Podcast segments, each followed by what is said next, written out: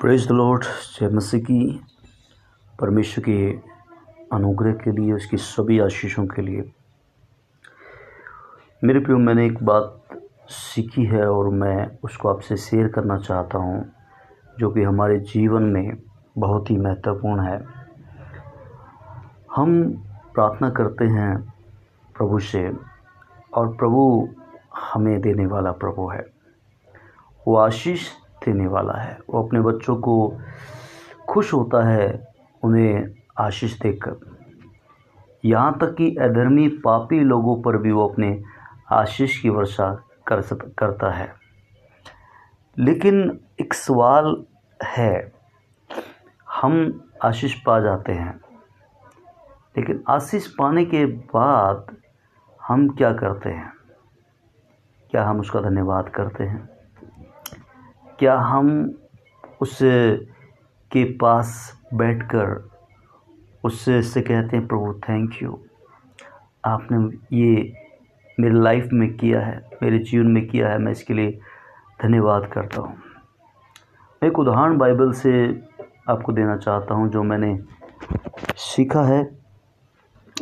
Thank you Lord उत्पत्ति चौबीस अध्याय में एक बात लिखी है जब अब्राहम ने अपने बेटे इसाक के शादी के बारे में प्लानिंग किया कि उसकी शादी हो, अब वो जवान हो गया है और अब उसकी शादी होनी चाहिए। उसने अपने दास से अपने एक बहुत ही सीनियर व्यक्ति से जो उसके घराने में एक प्रधान व्यक्ति है, उससे बात किया और उससे बोला कि मैं तुझे भेजता हूँ और मेरे बेटे के लिए मेरे कुटुंब में से, मेरे घराने में से मेरे घराने में से, जो कि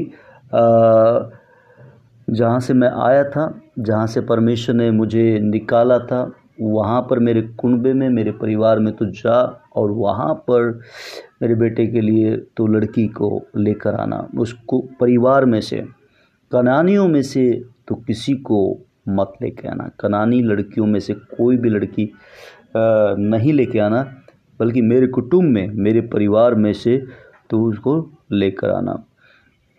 तो ये व्यक्ति अब इसको कुछ पता नहीं है आ, कि कौन लड़की है कोई एड्रेस पता नहीं है कोई पता नहीं है कि कहाँ पर आ, वो लड़की कौन है क्या नाम है उसका। और ये विश्वास के साथ में चल पड़ा। तो विश्वास के साथ में जब चल पड़ा तो रिब का उसको जब मिली और जो उसने मन्नत, एक मन्नत मांगी थी कि परमेश्वर, वो जो लड़की हो, वो मुझे पानी पिलाए, मेरे ऊँटों को भी पानी पिलाए। और जो ऐसी होगी तो वो लड़की जब मिलेगी तो मैं मान लूँगा कि वो आपने किया है। मैं कहना ये चाहता हूँ कि उसके बाद जब उसको इशाक के लिए वो लड़की मिली, जो उसी के, अब्राहम के कुटुंब में से, परिवार में से ही थी तो अब उसके बाद उस दास ने बहुत धन्यवाद किया बहुत धन्यवाद किया। मैं उसके धन्यवाद के शब्दों को आ, मैं वचन के द्वारा बताना चाहता हूँ। लिखा यहाँ पर चौबीस अध्याय छब्बीस आयत में तब उस पुरुष ने सिर झुकाकर यहोवा को दंडवत करके कहा धन्य है मेरे स्वामी अब्राहम का परमेश्वर यहोवा जिसने अपनी करुणा और सच्चाई को मेरे स्वामी पर से हटा नहीं लिया यहोवा ने मुझको ठीक मार्ग पर चलाकर मेरे स्वामी के भाई बंधुओं के घर में पहुँचा दिया है। और इसके बाद फिर से वो धन्यवाद करता है इसी अध्याय में कि फिर यहाँ पर धन्यवाद उसकी बावन आयत में उनकी यह बात सुनकर अब्राहम के दास ने भूमि पर गिर के यहोवा को दंडवत किया।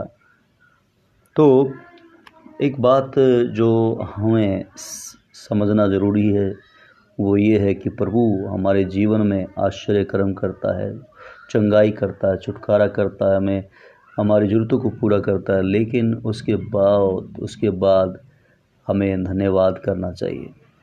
हम जब तक नहीं मिलता है, जब तक हमारी ज़रूरत को पूरा नहीं होता है, हमारी प्रार्थना नहीं सुनी जाती, हम रो रो कर, गिड़गिड़ा कर बहुत ही ज़्यादा परेशान होते हैं, लेकिन जब प्रार्थना सुनी जाती है तो हम, हमें एक निर्णय लेना ज़रूरी है कि प्रभु, मैं तेरा धन्यवाद करूँगा।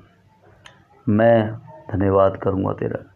क्या होता है ज़्यादातर अक्सर सारे लोग जब एक प्रार्थना सुनी जाती है तो वो धन्यवाद थोड़ा बहुत करके या ना करके वो दूसरी प्रार्थना पे फोकस करना शुरू करते। तो ये तो सुन ली गई, अब ये प्रार्थना, उसके बाद ये भी सुन लेगी, फिर ये प्रार्थना मतलब प्रार्थना बहुत ज़्यादा मांगते हैं मांगते हैं मांगते हैं, लेकिन जो दिया गया है, जो दिया गया है, उसके लिए धन्यवाद। जैसे अब्राहम के दास ने धन्यवाद दिया, वैसे ही हमें भी धन्यवाद देना ज़रूरी है।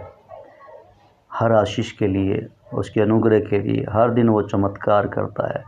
हर दिन वो हमें ब्लेस करता है। हर दिन हमारी ज़रूरतों को पूरा करता है। तो क्यों ना हम आज से एक नियम बनाएँ?